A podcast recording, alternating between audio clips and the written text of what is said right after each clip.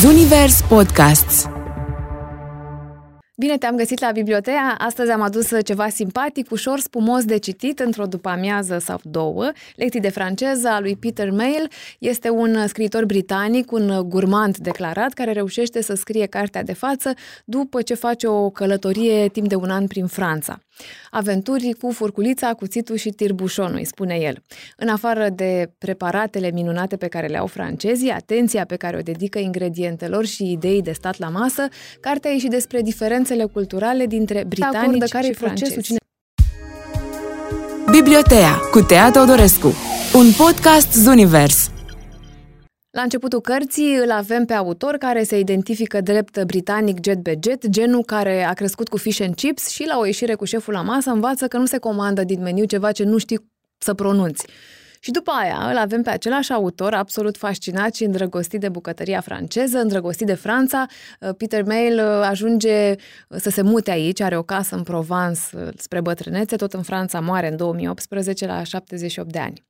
Dar revenind la carte, francezii descoperă autorul în devontamentul lor față de mâncare.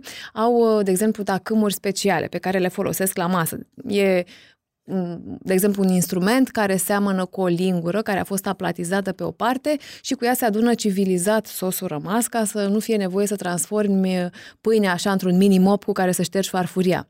Mai e și cleștele pentru melci, să-i apuce elegant, deși dacă e vreo petrecere câmpenească, merge, spune autorul, să improvizezi un clește cu coaja de la pâine ca să nu te frigi cu melci. În anul în care a luat Franța la picior, Peter Mail a aflat că francezul are abilitatea de a petrece la fel de mult timp la masă ca alte naționalități în fața televizorului. O masă nu e niciodată doar o masă, totul se prelungește, discuțiile, vinul. Uh, nu încetează să mă minuneze apetitul francezilor, nici abilitatea lor de a absorbi un volum impresionant de alcool, fără a cădea cu nasul în farfuria cu brânzeturi. Efectele fiziologice ale râului de vin sunt vădite pe chipurile îmbujorate ale mesenilor cu cravatele deznodate la gât, cu vocile ridicate și glumițele fără perdea. Dar niciodată nu mi-a fost dat să văd un comportament deșanțat sau argățos. Poate că secretul constă în ani și ani de practică. Și copiii francezilor sunt altfel, atât cât a apucat să-i cunoască, nu urlă, nu fac crize, nu țipă că vor trei feluri de înghețată. Are și un prieten cu el care îl lămurește mai în glumă, mai în serios, se purta și poate se mai poartă și acum ca celor mici să li se dea, îi spune prietenul, vin îndoit cu apă. Cu explicație că îi mai calmează și e și mai sănătos decât băuturile dulci și acidulate. Prima oprire consemnată în carte este Festivalul Broaștei, eveniment care se ține cu mare pompă în ultima duminică din aprilie. Turiștii și francezii deopotrivă se înghesuie în orășelul Vitel, unde se sărbătorește pasiunea pentru broască și preparatele minunate care ies din carnea ei. Au loc degustări, broasca se servește în fel și chip, pane, doar trasă în munt, gratinată cu sparanghel, gătită într-un chiș.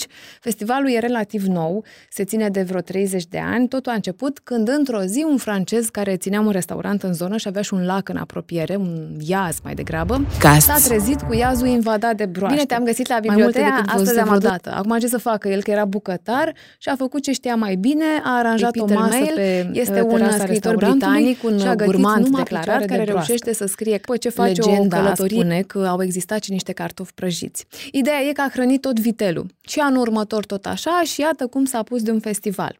La festival se alege și uh, Miss Broască, participă toate Cartea și despre printre britanici și juriul se uită doar și privește Bibliotea cu te podcast Zunivers. Adică o pulpă la începutul cărții îl avem pe autor care se identifică drept britanic fără a fi gras, genul care a crescut cu fish and chips și la o ieșire cu șeful la masă învață că nu se comandă și la festival ce nu știu să pronunți. Unde este uimit de cât îl avem pe același autor absolut fascinat și îndrăgostit de bucătăria franceză, îndrăgostit de Franța, festivalul brânzei ajunge ținut undeva în Normandia, are o casă în Provence, spre bătrânețe, tot în Franța, Franța e țara unde există mai multe feluri de brânză decât revenind la carte, francezii descoperă autorul în care mai întâi anunță nasul de mâncare, și după aia gura de prezența ei.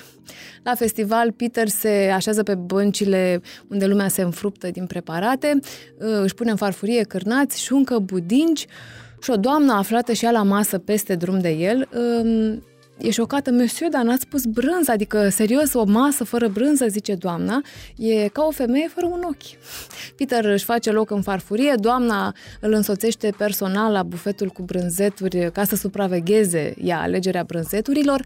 E și un concurs de mâncat brânză Livaro, favoritul care se impune anual, dă gata un kilogram 800 de brânză cu un litru și jumătate de cidru de mere în doar 12 minute. Și festivalul melcilor e interesant. Aici Peter află că melcii trebuie mâncați din nas, nu din ochi. Mirosul e cel care îți face poftă, unt, pătrunjel, usturoi, așa că când îi scoți din cochilie nu sunt neapărat apetisanți, ca o culoare incertă și sunt stafidiți. Uh, ce ar mai trebui să știm despre melci uh, e că au o carne săracă în grăsimi și bogată în azot, dar trebuie luate câteva precauții pentru că melcii se simt excelent cu o dietă care ar băga un om în spital. Adică le place mătrăguna, le plac ciupercile viu colorate, la fel de letale și cucuta. Și nu se opresc aici, pot ingera cantități uriașe din acest amestec fatal, echivalentul la jumătate din greutatea lor corporală în doar 24 de ore. Și, mă rog, se panichează Peter pentru că el mâncase niște melci, dar prietenul care era cu el îl liniștește și zice nu trebuie să-ți faci probleme, ăștia sunt melci cultivați, crescuți într-un parc, împrejmuit, n-au libertatea de a mânca orice și chiar dacă mănânci și mergi din melci din sălbăticie, e ok pentru că aceste creaturi pot fi comestibile, tot ce trebuie să faci este să infometezi timp de 15 zile în care se pare să elimină aceste otrăvuri. Peter Mail um, are o groază de povești amuzante, de la petreceri câmpenești în cartea asta, festivaluri gastronomice sau simple întâlniri cu francezii. Uh, se apleacă și asupra istoriei Michelin, a stelelor Michelin, aceste medalii de aur la Olimpiada Gastronomică, uh, cum se acordă, care e procesul, cine sunt inspectorii Michelin. E un proces uh, unic de acordare a acestei distinții care, odată pierdută, e o catastrofă, un dezastru profesional. La finalul cărții, autorul face ceva tare drăguț, ceva ce nu are nicio legătură cu textul literar. E atent cu cititorii lui, așa că ultimele pagini sunt dedicate unor adrese, numere de telefon, de fax, contacte pe care le-a avut de-a lungul aventurilor sale prin Franța, prin urmare, dacă te bate gândul să prinzi un festival de mâncare sau vrei să încerci o specialitate dintr-o anumită zonă a Franței sau la un restaurant încercat de autor, te poți ajuta de informațiile de la finalul cărții. Atât pentru acum, eu te aștept și data viitoare la biblioteca cu o carte nouă. Zunivers Podcasts